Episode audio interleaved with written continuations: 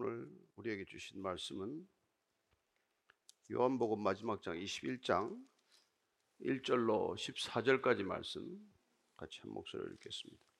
시작. 그 후에 예수께서 디베랴 호수에서 또 제자들에게 자기를 나타내셨으니 나타내신 일은 이러하니라.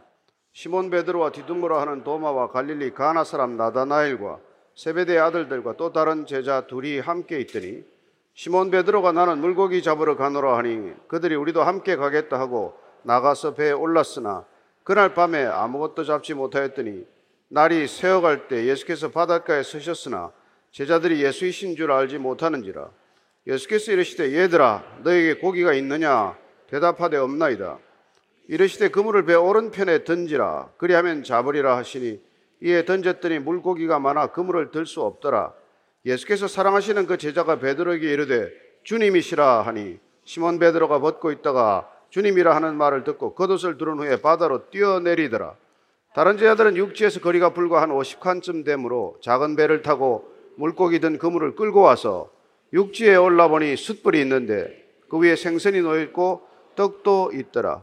예수께서 이르시되 지금 잡은 생선을 좀 가져오라 하시니 시몬 베드로가 올라가서 그물을 육지에 끌어올리니 가득히 찬 큰 물고기가 백쉰 세 마리가 이같이 많으나 그물이 찢어지지 아니하였더라. 예수께서 이르시되 와서 조반을 먹으라 하시니 제자들이 주님이신 줄을 아는 거로 당신이 누구냐 감히 묻는 자가 없더라. 예수께서 가셔서 떡을 가져다가 그들에게 주시고 생선도 그와 같이 하시니라. 이것은 예수께서 죽은 자 가운데서 살아나신 후에 세 번째로 제자들에게 나타나신 것이라. 아멘.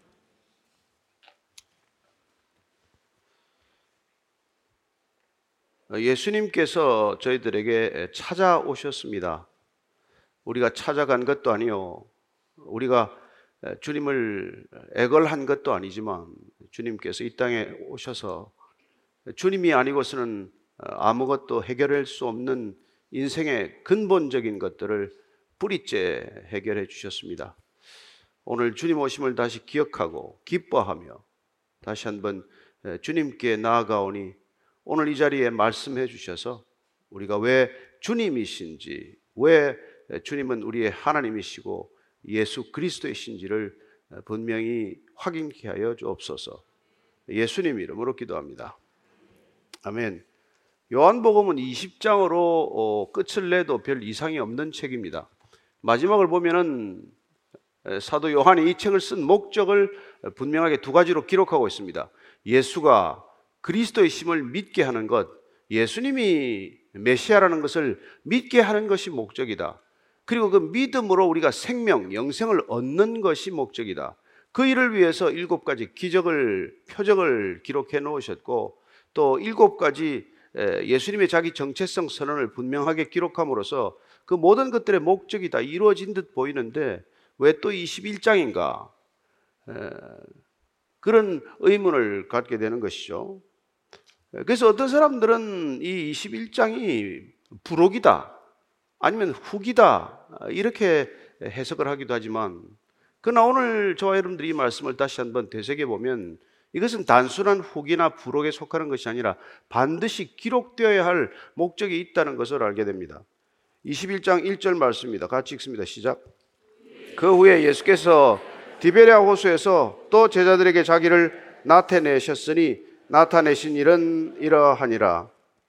디베랴 호수라는 부르는 것은 우리가 잘 아는 대로 게네사렛 호수 혹은 갈릴리 호수, 갈릴리 바다라고 부르는 것이죠.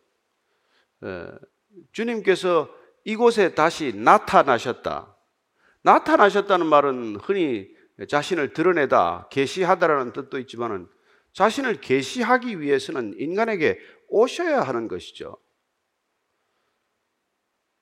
그렇습니다. 그분께서는 우리를 찾아오셨다고 하는 것이 우리 신앙의 출발점이라는 것을 기억해야 합니다.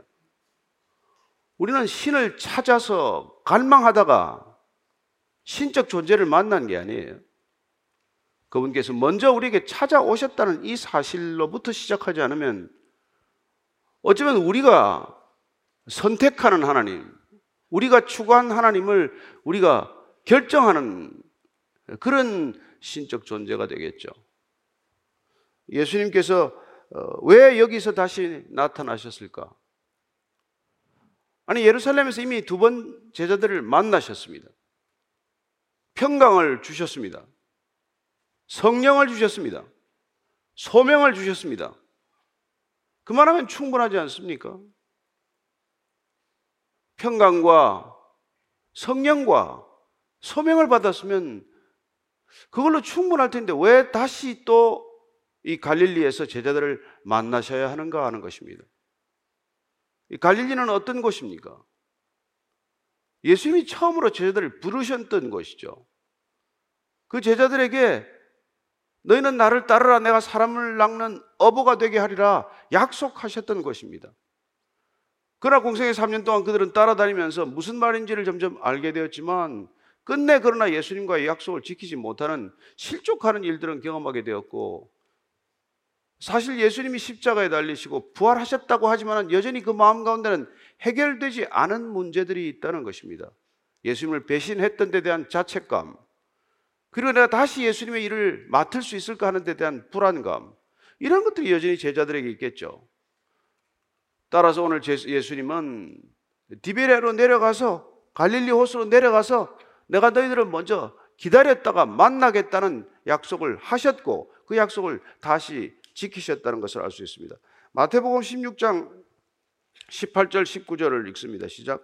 또 내가 내게 이르노니 너는 베드로라 내가 이 반석 위에 내 교회를 세우리니 음부의 권세가 이기지 못하리라. 내가 천국 열쇠를 내게 주리니 내가 땅에서 무엇이든지 매면 하늘에서도 매일 것이요 내가 땅에서 무엇이든지 풀면 하늘에서도 풀리리라.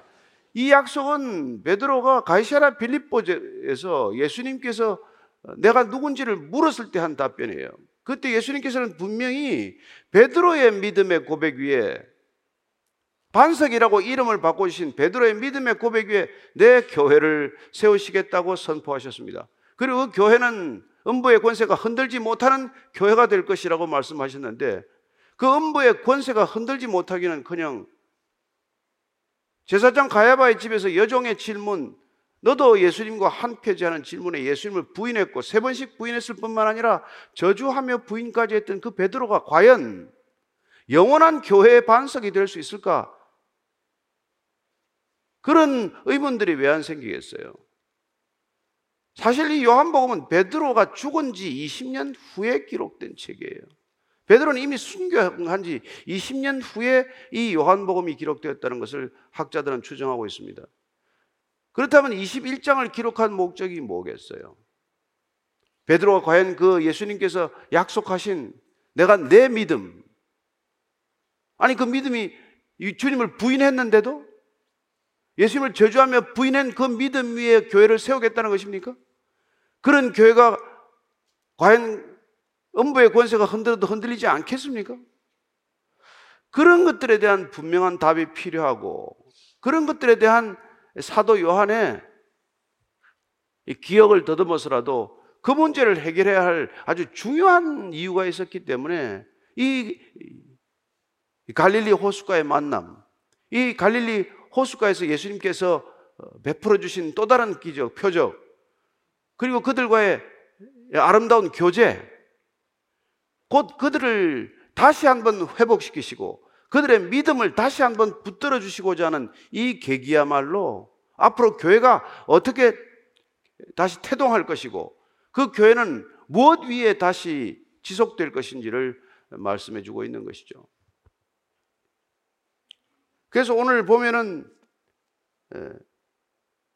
제자들에게 자기를 나타내시기 위해서 본인이 먼저 거기 가 있겠다고 약속을 먼저 하셨던 것을 우리는 기억하게 됩니다.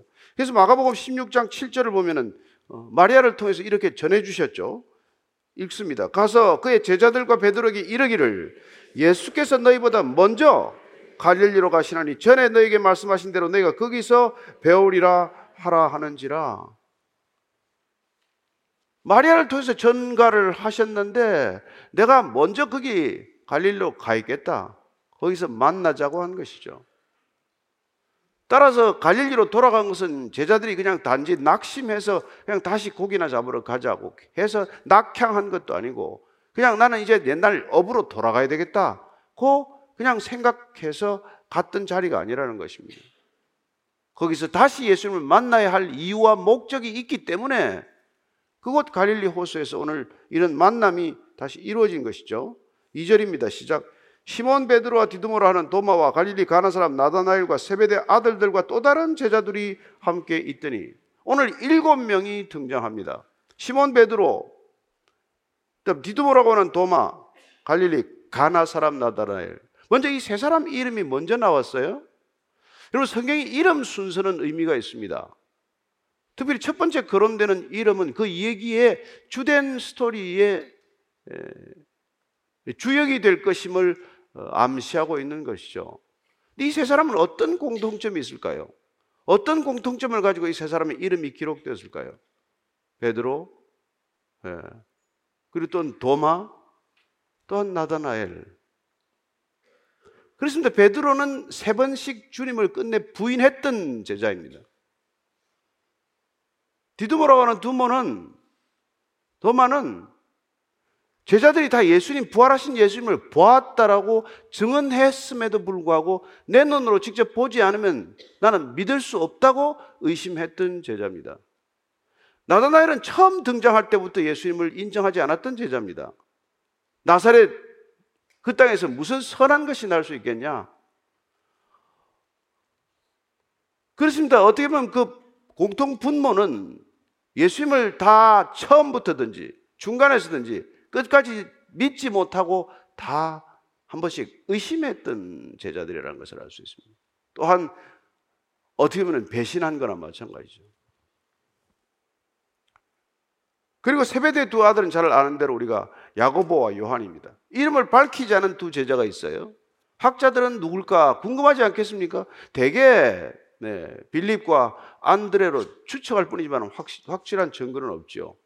어쨌든 중요한 건 이 세 사람이 흔들렸던 믿음, 여전히 부, 활하신 예수님을 제대로 온전히 믿지 못하는 그 믿음을 다시 한번 예, 확인하고 그 믿음을 다시 한번 굳건히 세워주는 것은 필요하지 않겠습니까? 그래서 예수님께서는 갈릴리 처음 제자들을 불렀고 그 제자들과의 숱한 기억과 추억이 서려 있는 곳 갈릴리 호수가야말로 얼마나 많은 일들이 있었습니까? 거기서 제자들과 어떻게 보면 새로운 교제 자리를 마련하는 것이죠. 그 갈릴리라고 하는 예, 첫 만남의 자리, 첫 콜링의 자리, 또한 첫 소명의 자리, 첫 사랑의 자리, 그 자리를 한 번 더 회복하는 것이야말로 그들이 순교에까지 이르는 믿음의 여정을 위해서 반드시 필요한 일이었기 때문에 주님께서는 다시 부르신 것이죠.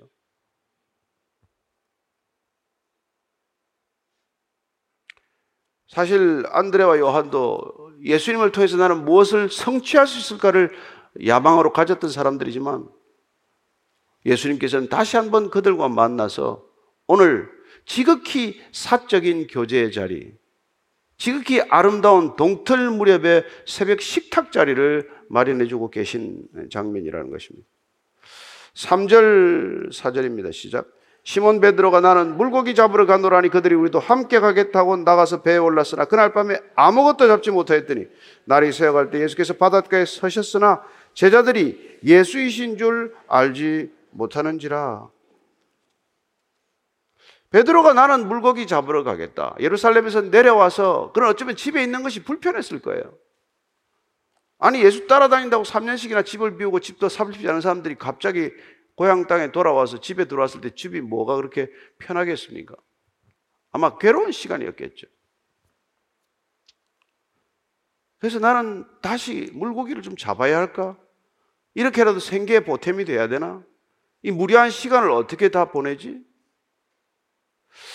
그래서 여러 가지 생각 끝에 그는 나는 물고기를 잡겠다라고 친구들에게 얘기했을 거예요.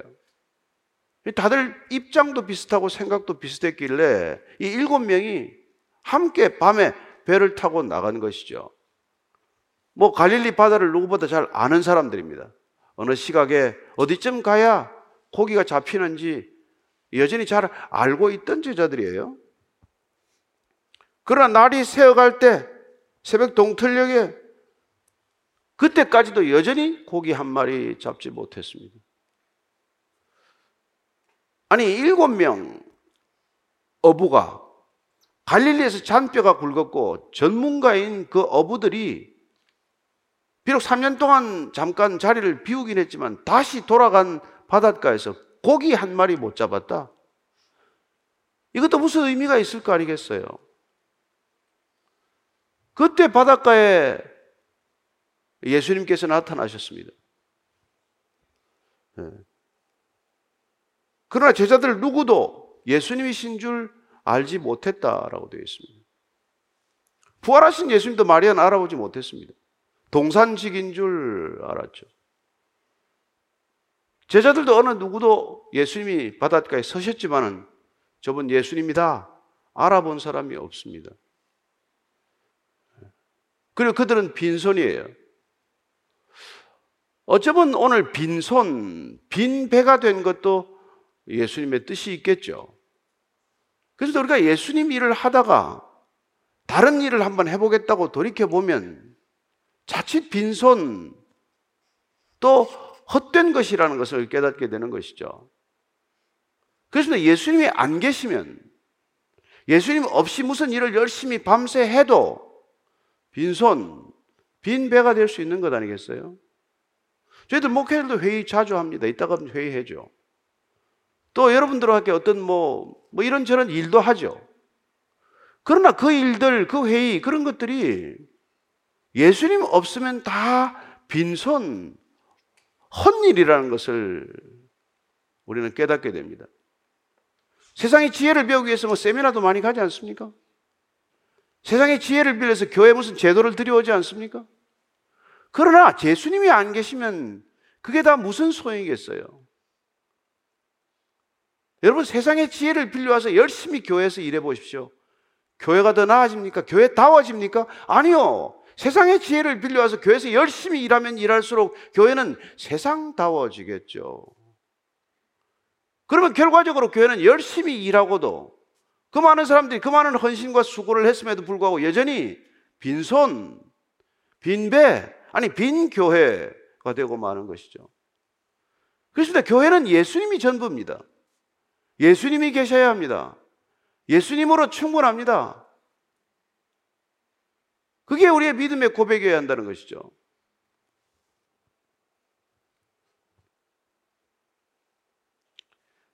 우리는 항상 예수님보다도 앞서서 그 일을 하려고 하지만 그러나 주님께서는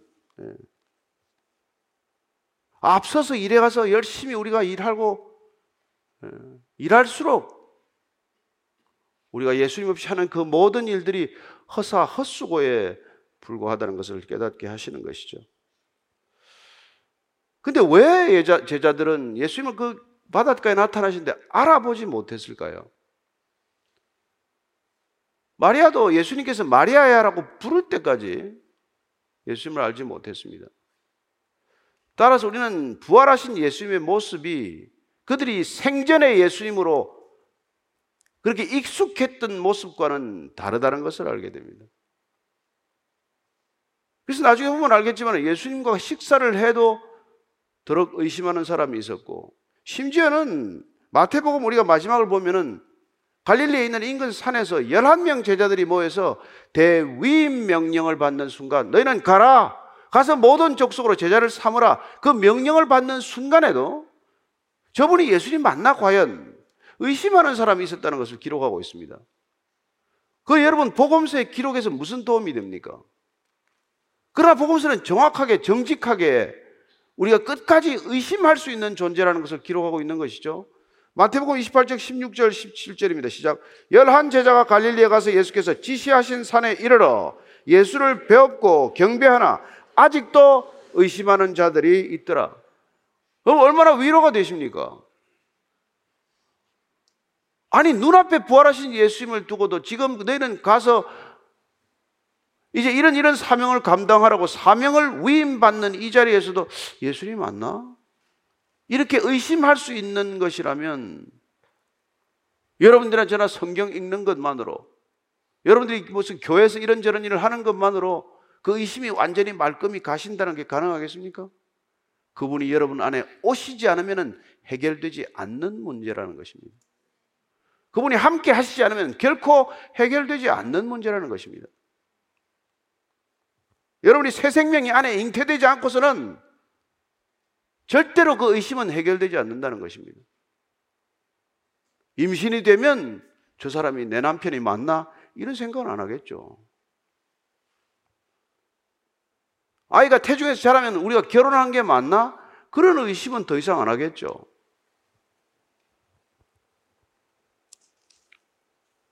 그래서 예수님께서 그렇게 멍청하게 보고 있는 제자들을 부르시는 거예요.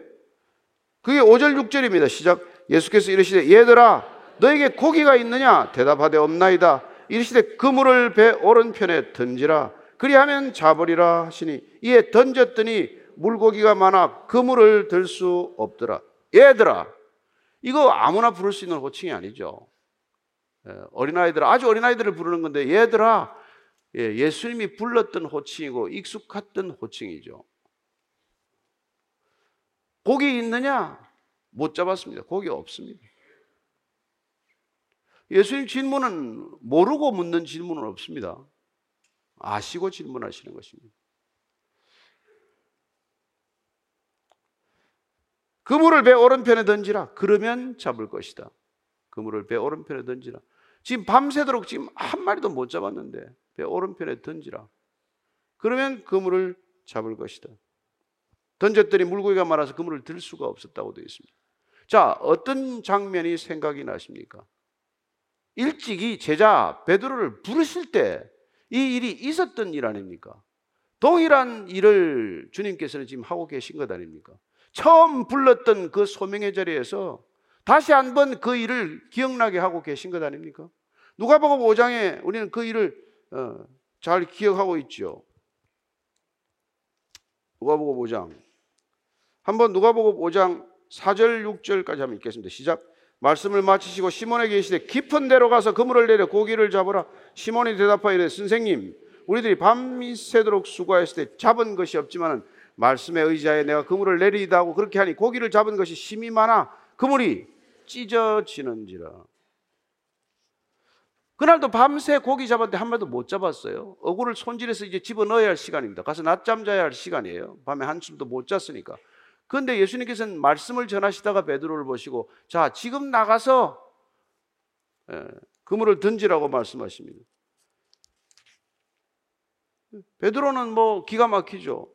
예. 그러나 할 수 없이 예수님의 말씀에 의지해서 그물을 한번 내려보겠습니다. 하고 내렸더니 고기가 많이 잡혀서 그물이 찢어지고 말았다고 되어 있습니다.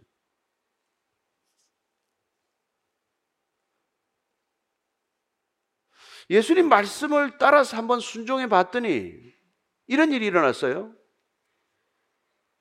베드로 기뻤습니까? 기뻐 날뛰었습니까? 아니, 그런 놀라고 두려웠습니다. 나중에 10절에 보면은 같이 있던 또 다른 동업자들이 있어요. 고기 잡던 동업자들이. 10절 말씀 하나 더 읽습니다. 시작. 세베대의 아들로서 시몬의 동업자인 야고보와 요한도 놀랐습니다.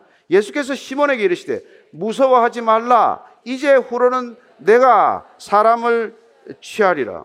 예. 세베대 아들 야고보와 요한도 그 곁에 있다가 이 장면을 목격했다는 것이죠.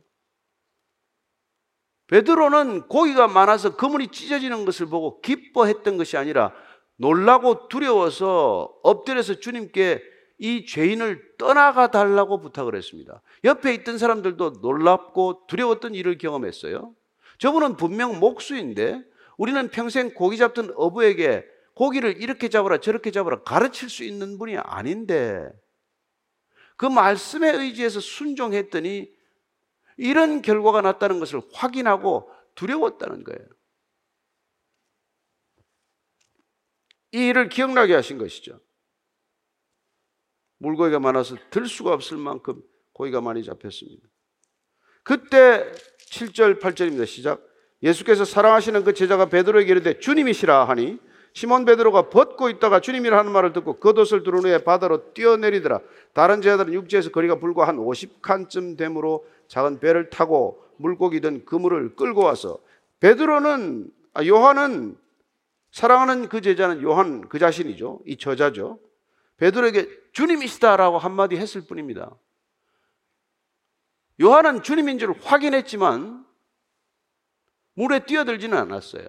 그러나 베드로는 또 주님이라는 말을 듣고 본인이 확인이 되었는지 어땠는지는 결을도 없이 그물질 하느라고 옷을 벗었던 겉옷을 다시 입고 허리에 두르고 그리고는 물로 뛰어드는 것을 보게 됩니다.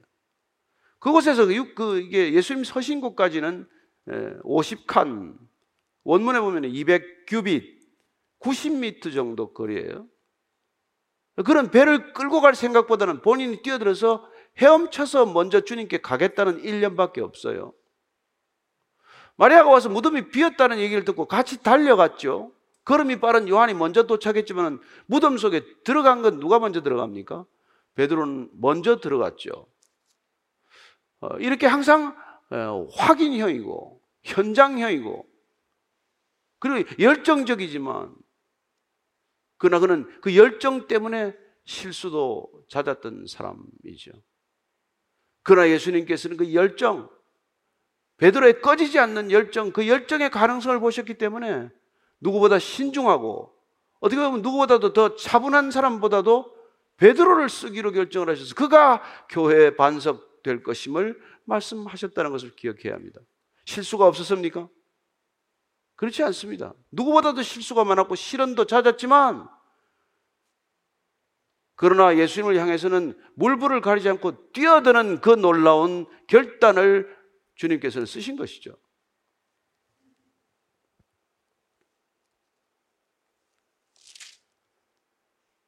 다른 제자들은 이제 배를 끌고 고기를 잡았으니까 고기 지금 끌고 오는 것이죠.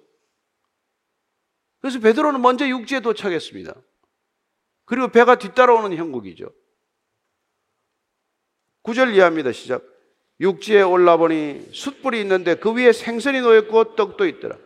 예수께서 이르시되 지금 잡은 생선을 좀 가져오라 하시니 시몬 베드로가 올라와서 그물을 육지에 끌어올리니 가득히 찬 물고기가 백쉰 세 마리라. 이같이 많으나 그물이 찢어지지 아니하였더라. 육지에 올라와 보니까 이미 숯불이 피워져 있어요. 우리는 이해할 수 없는 장면입니다. 그리고 숯불 위에 지금 생선도 이미 놓여 있고 빵도 이미 구워져 있어요. 여러분, 지금 예수님께서 갈릴리에서 만나자고 해서 아침을 지금 식탁을 차리는데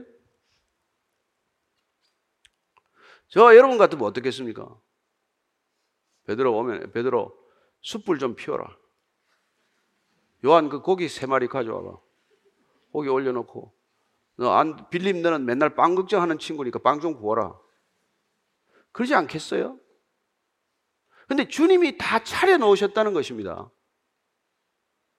여러분, 주님이 다 숯불 피워놓고, 빵도 구워놓고, 생선도 구워놓고, 생선 그 몇 마리 좀 가져와라.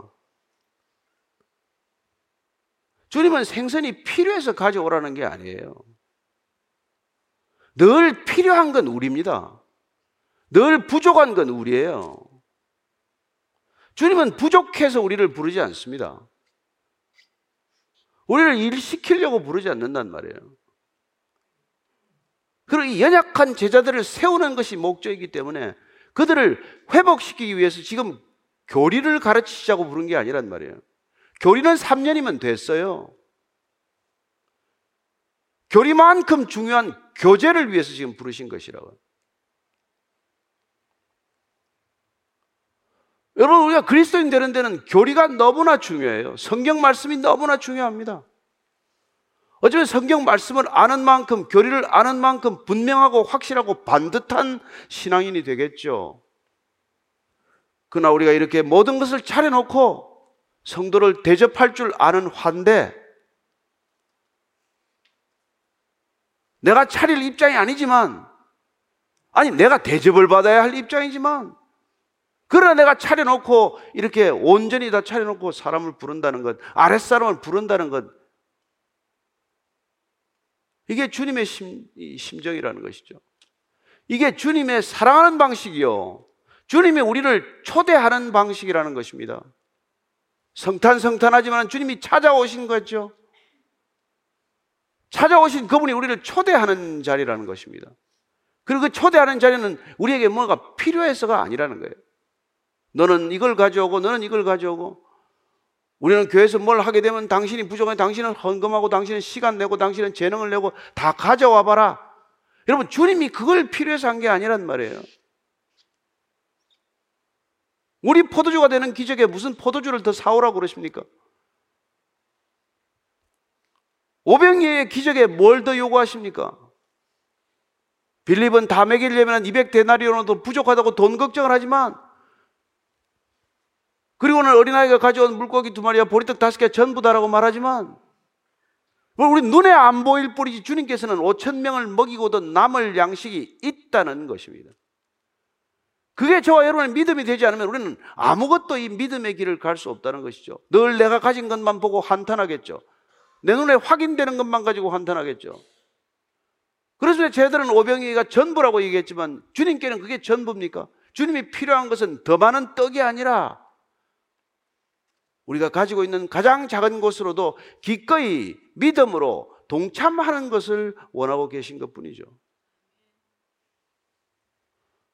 여러분이 믿음으로 동참하면 여러분들은 기적을 보게 될 것입니다.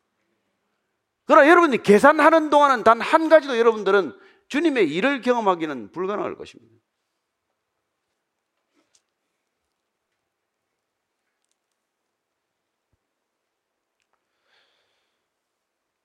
주님은 이 제자, 이 불쌍한 제자, 저 같으면 내가 아리마대 요셉부터 찾아가야 돼요. 야, 너 말이야.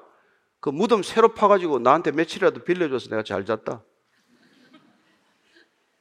니고데모한테 가서 너 진짜 참 사내들인 공연 그 자리를 다 내려놓을 각오로 말이야. 나한테 찾아와서 향유를 100리터나 붓고 네 상급이 있을 거야.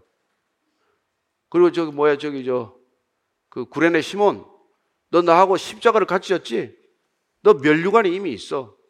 이거 하고 다니는 거 아니에요? 이런, 이런 애들 찾아가겠어요?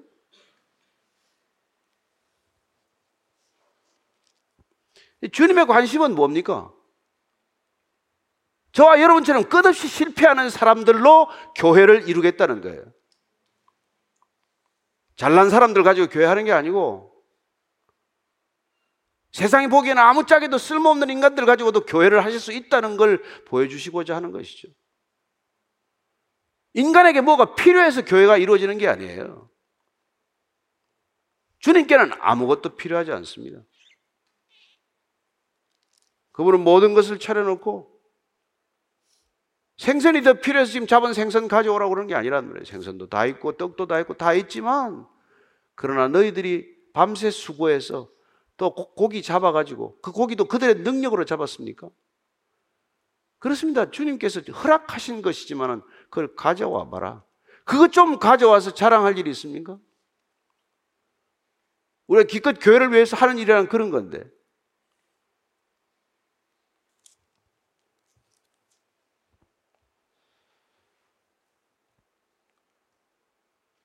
그래서 오늘 보면은 그물을 끌어올렸는데 말이에요. 이번에는 153마리래. 큰 물고기가. 이거 가지고 뭐 별하별 사람이 해석을 많이 113가 뭐지? 153. 게마트리아로 해석도 해보고 153, 100과 50과 3. 1부터 17까지 합하니까 153. 그냥 이게 사실이라고 기록한 거예요. 그렇게 너무 오버할 거 없어요. 또 하나는 그렇게 많은 고기가 들었는데 그물이 이번에는 안 찢어졌다는 거란 말이에요. 처음에는 찢어졌지 않았어요. 여러분이 열에서 여러분의 욕망으로 가득해 있을 때는 무슨 일을 하든지 여러분이 찢어지게 돼 있어요. 그러나 가난한 마음, 이제 나는 예수님 아니면 아무것도 할 수 없는데 이런 마음에는 주님이 뭘 담아줘도 찢어지지 않아요. 저는 여러분들이 주님의 일을 하다가 찢어지는 법이 없다는 것을 믿고 하시게 되기를 바랍니다. 주님께서는 더 많은 것을 담아주시고자 하지만 우리가 정결해지면 깨끗해지면 주님으로 가득 차 있으면 주님을 갈망하는 가난한 심령이 되면 주님은 무엇이든지 주시고 싶어 하는 분이죠.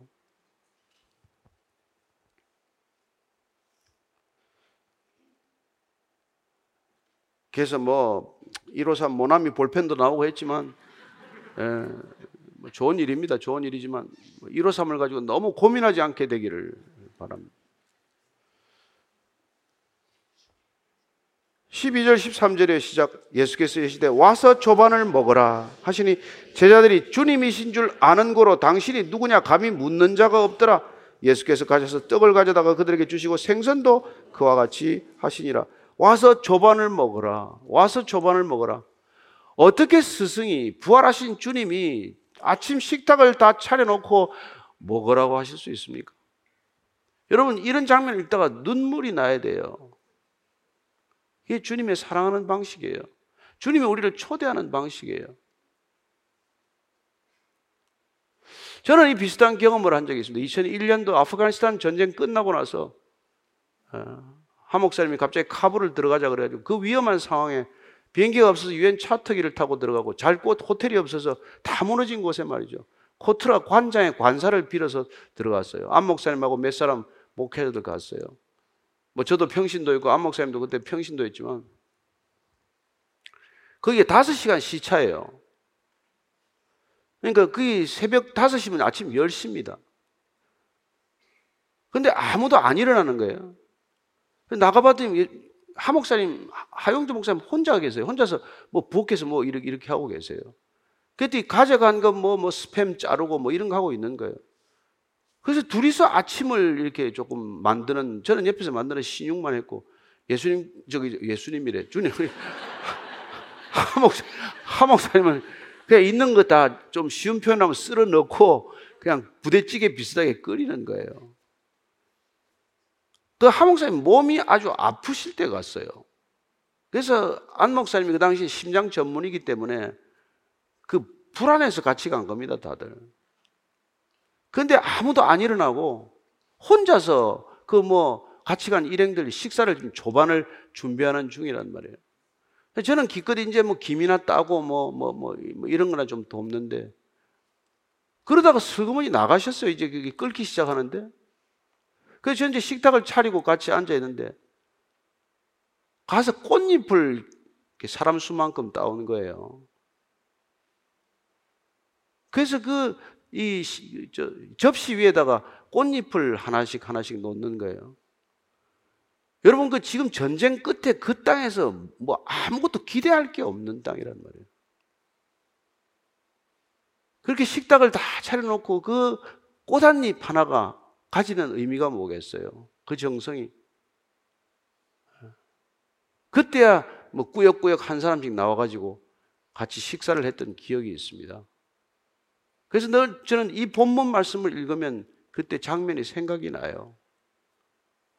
그분은 제게 교리를 가르치기 전에 먼저 교제를 가르치셨고 사람들에게 전도를 가르치기 전에 먼저 환대하는 법을 가르쳐 주신 것이죠. 저는 여러분들이 사람을 진심으로 환대할 줄 아시게 되기를 바랍니다. 그 꽃한잎 따오면 무슨 소용이 있습니까? 안전하지도 않은 곳에. 그러나 그 삭막한 각박한 식탁 테이블에 꽃잎 몇 개가 놓임으로써 그 식탁은 마치 천국의 식탁처럼 변하는 것이죠. 그게 사랑 없이 가능합니까?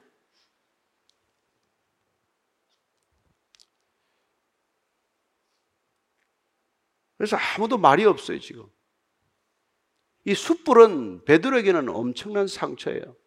그러나 주님께서는 이 발릴, 갈릴리 호숫가의 숯불이 가야바 대제사장 집에서 숯불 쬐면서 주님을 부인했던 그 숯불의 기억을 씻어주고 있는 거란 말이에요. 여러분, 상처는 소명으로만 씻어집니다. 상처는 소명으로만 이제 덧나지 않아요. 여러분들이 사명이 없으면 상처는 평생 상처입니다. 아무리 상담을 다녀도 아무리 무슨 누구와 뭐 무슨 이런저런 얘기를 해도 하나도 낫지 않아요. 그러나 여러분의 상처보다 더 큰 소명을 받게 되기를 축복합니다. 더 큰 사랑을 알게 되기를 바랍니다. 그래서 베드로는 이 이걸 읽지 못하는 거예요. 사도행전 10장 41절에 가면 고넬료 집에 가서 이 얘기를 해요. 이렇게 이야기합니다. 시작. 모든 백성에게 하신 것이 아니오. 오직 미리 택하신 증인, 곧 죽은 자 가운데서 부활하신 후 그를 모시고 음식을 먹은 우리에게 하신 것이라. 이 음식을 먹은 사건이 베드로에게는 그토록 중요한 일이란 말이에요. 부활하셔서 우리와 함께 음식을 먹었다. 부활이라는 논리, 부활이라는 교리, 부활이라는 놀라운 역사적 사실, 뭐 이런 것들을 아무리 얘기해도 믿지 않겠지만 그분이 다시 우리를 찾아오셔서 식탁을 차려주시고 함께 식사를 나누었다. 사랑의 교제를 통해서 나는 다시 회복되었다. 이 얘기를 하고자 하는 것이죠. 14절 읽고 마칩니다. 시작. 이것은 예수께서 죽은 자 가운데서 살아나신 후에 세 번째로 제자들에게 나타나신 것이라. 죽은 자 가운데서 살아나신 게 여러 번 있습니다. 마리아에게 있는 거 제했어요. 그냥 제자들에게 세 번째 나타나신 사건이라고 말씀하십니다. 예. 어떻게 보면 삶세 번 통해서 주님께서 다시 한번 이들에게 회복의 기회를 허락하시고 소중한 소명을 다시 한번 각인케 함으로써 그들이 이제 순교의 길을 당당하게 걸어갈 수 있도록 어, 세우시는 것입니다. 저와 여러분들이 가는 길은 결코 쉽지 않습니다. 그리스도인으로 살아간다는 길은 점점 어려운 길입니다. 좁고 협착한 길입니다. 절대로 마음대로 달려갈 수 있는 길은 아닙니다. 그러나 우리가 끝까지 갈 수 있는 것은 주님께서 우리를 부르시고 우리에게 넉넉하게 채워주시고 특별히 우리를 소명으로 다시 한번 새롭게 하실 때 우리는 일어나 빛을 발할 수 있을 줄로 믿습니다. 주님 찾아오신 목적과 소명을 다시 한번 기억하는 성탄 주안이 되기를 축복합니다. 기도하겠습니다. 하나님 아버지, 우리 다 같이 한번 기도하십시다. 하나님 감사합니다. 제가 갈 수 없는, 찾아갈 수 없는 주님, 제게 찾아오셨음을 감사합니다. 그리고 찾아오신 주님 가슴에 담고 주님이 걸어가셨던 길 끝까지 완주하겠습니다. 이렇게 한번 결단하는 기도를 올려드리겠습니다. 하나님 아버지, 주님께서 저희들에게 찾아오시지 않았다면 우리가 주님을 어떻게 찾아갑니까? 날마다 주님을 배신하는 우리가 주님께 어떻게 다시 돌아갑니까? 어떻게 우리가 주님 앞에 설 수 있으며 어찌가 주님 앞에 눈을 맞출 수 있습니까? 부끄러운 과거가 그토록 많은데 주님 앞에 어떻게 우리가 당당하게 설 수 있습니까? 주님께서 보혈로 우리를 정결케 하시고 내 죄가 바다에 빠진 바늘처럼 내가 찾지 않겠다. 내 죄가 양털처럼 붉을지라도 정말 흰 양털처럼 희게 할 것이라고 말씀해 주셨기에 저희들 다시 한번 일어나 주님과 함께 주의 길을 걸어가는 줄로 믿습니다. 주님께서 허락하신 이 모든 것들 주님 주의 능력으로 감당케 하여 주옵소서. 우리는 힘으로도 능으로도 감당할 수 없습니다. 어떤 것으로도 주님의 일을 감당할 수 없사오니 주님이 함께 하시면 이 모든 일 감당할 수 있을 줄로 믿습니다. 주님 오신 것을 기억하고 주님 오신 것을 기뻐하며 주님과 함께 다시 동행하겠다는 단단한 믿음의 결정, 믿음의 결정 이 한 주간 다시 새롭게 하여 주시옵소서. 주님, 주님께서 찾아오셔서 언제나 내가 너를 주목하고 있었다. 언제나 지켜보고 있었다는 것을 깨닫게 하시고 주님의 품 안에 다시 따뜻하게 맞아 주심으로 이 어렵고 힘든 길 끝까지 완주할 수 있을 것을 굳게 믿습니다. 주님 한 분 한 분 함께 동행하기로 결정하셨사오니 인생의 마지막 순간까지 주님과 동행하는 이 놀라운 기쁨, 형언할 수 없는 이 능력을 잊지 않게 하여 주옵소서. 예수님 이름으로 기도합니다. 아멘.